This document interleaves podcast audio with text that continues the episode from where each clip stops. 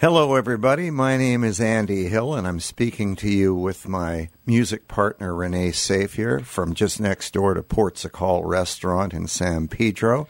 And we're bringing to you Talkin' Bob Dylan, which is entitled May I See Your References, Part 2 Desolation Row. Last week, we made the observation that Bob Dylan likes to refer in his songs to previously established characters literary, historical, and mythological. If we trace the songs of the Rolling Stones, from Chuck Berry and a horde of American bluesmen, we can get a feeling for where their sound found its inception and then continue to trace the path they forged on their own. For Bob Dylan, there is certainly a musical bloodline of equal interest, beginning with Woody Guthrie, Hank Williams, and their contemporaries, and broadening into the great line of bluesmen, and including Buddy Holly, Elvis, and some of the early rock and rollers. But to understand even superficially the uniqueness of Dylan's contribution to pop music and history, unlike the Beatles and the Stones, there is a forensic inquiry that has to be made into who the poets are who influenced his writing. Walt Whitman, T.S. Eliot, Ezra Pound, Arthur Rimbaud and Paul Verlaine, Dylan Thomas, and others are important to Dylan's songwriting in the same way Chuck Berry was important to Keith Richards and Mick Jagger.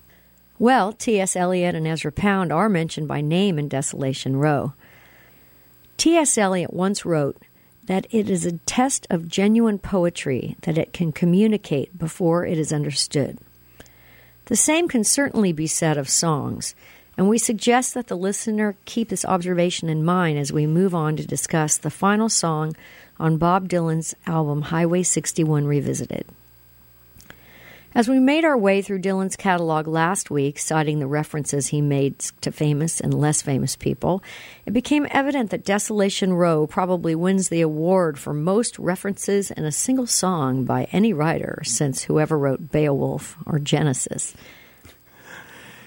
It is an apocalyptic epic poem in which Desolation Row is perhaps an enlightened state of mind rather than a geographical place.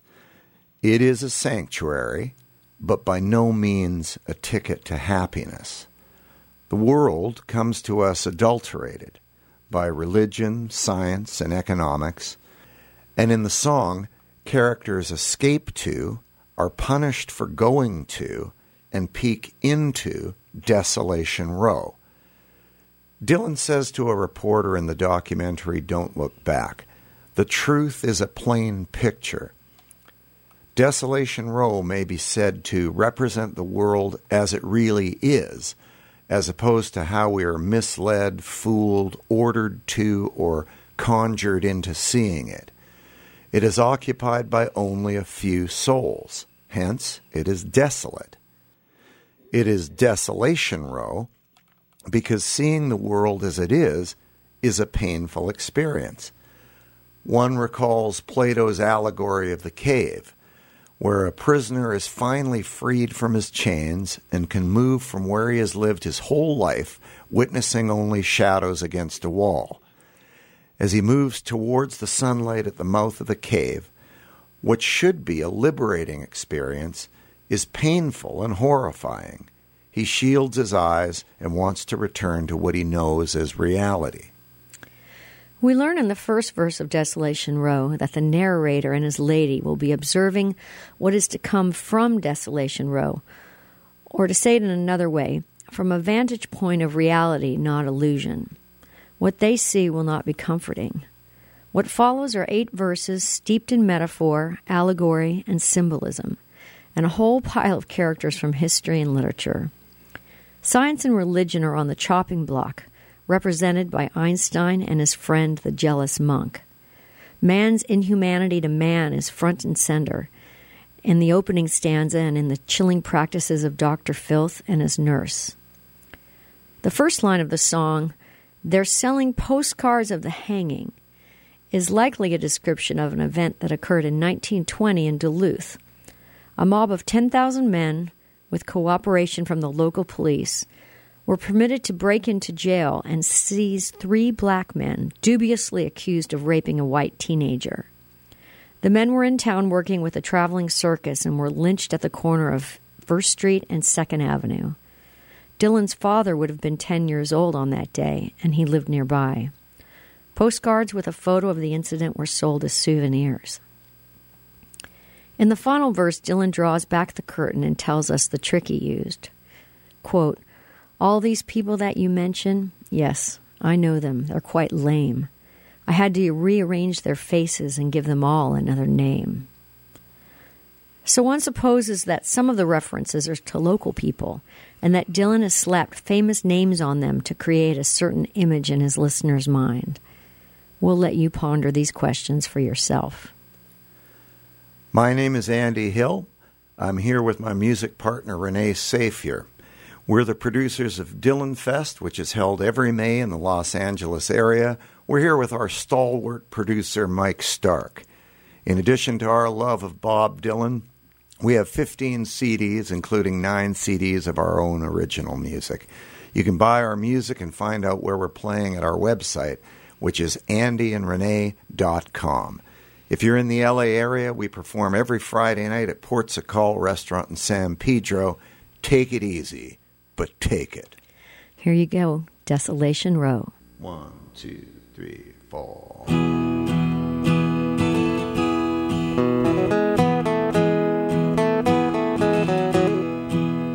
They're selling postcards of the hanging. They're painting the passports brown. The beauty parlor is filled with sailors. The circus is in town. Here comes the blind commissioner. They've got him in a trance. One hand is tied to the tightrope walker, the other is in his pants. And the riot squad, they're restless. They need somewhere to go. As Lady and I look out tonight from Desolation Row.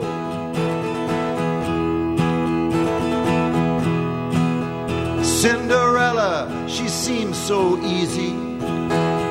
It takes one to know one, she smiles and puts her hands in her back pocket, Bette Davis style. And in comes Romeo, he's moaning, You belong to me, I believe. And someone says, You're in the wrong place, my friend. You'd better leave. And the only sound that's left after the ambulances go is Cinderella sweeping up on Desolation Row.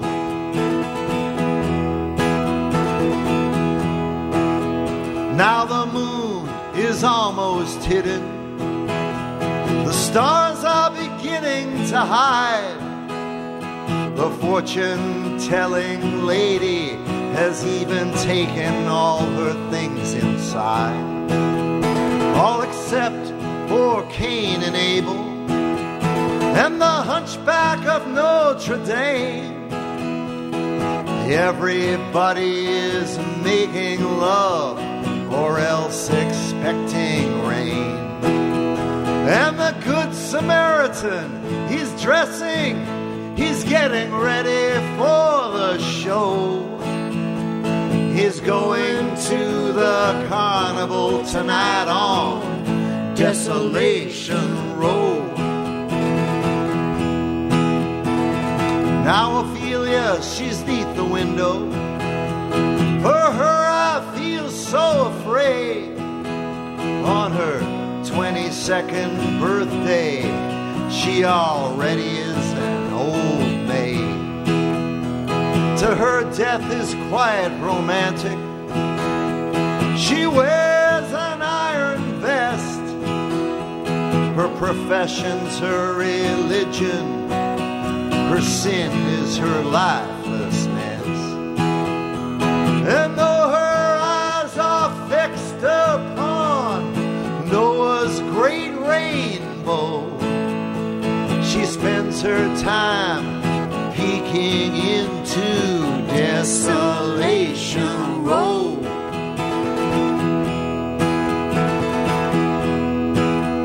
Einstein disguised as Robin Hood with his memories in a trunk. Passed this way an hour ago with his friend, a jealous monk. He looked so immaculately frightful cigarette. Then he went off sniffing drain pipes and reciting the alphabet. You would not think to look at him, but he was famous long ago for playing the electric violin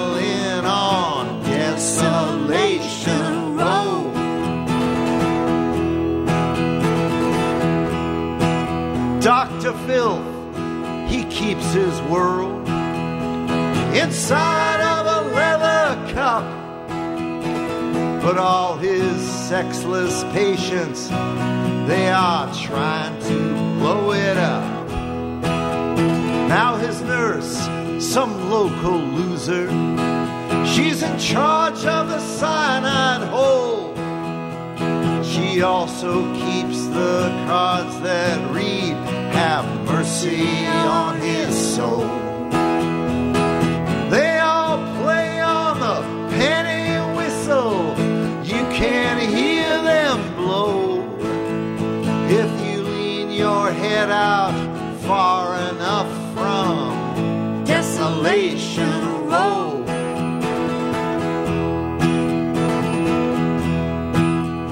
Across the street, they've nailed the curtains.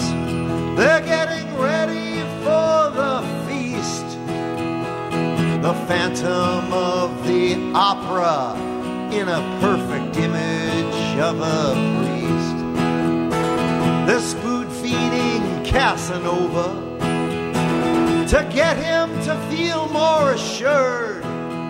Then they'll kill him with self confidence after poisoning him with words. And the phantom shouting to skinny girls, Get out of here if you don't know. Casanova is just being punished for going to Desolation Row.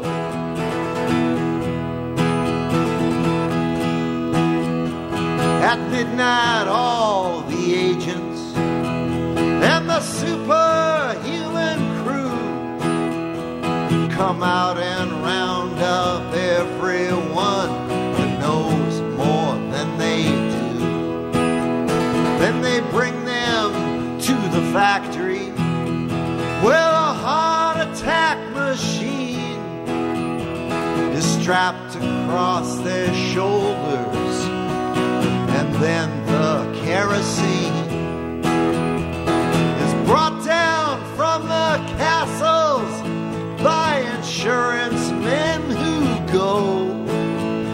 check to see that nobody is escaping to Desolation Row.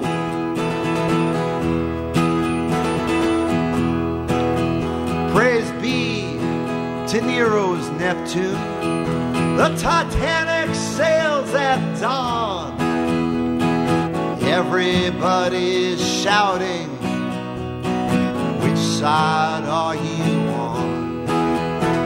Ezra Pound and T.S. Eliot fighting in the captain's tower while Calypso singers laugh at them and fishermen hold flowers between the windows of the sea where lovely mermaids flow and nobody has to too much about Desolation Row.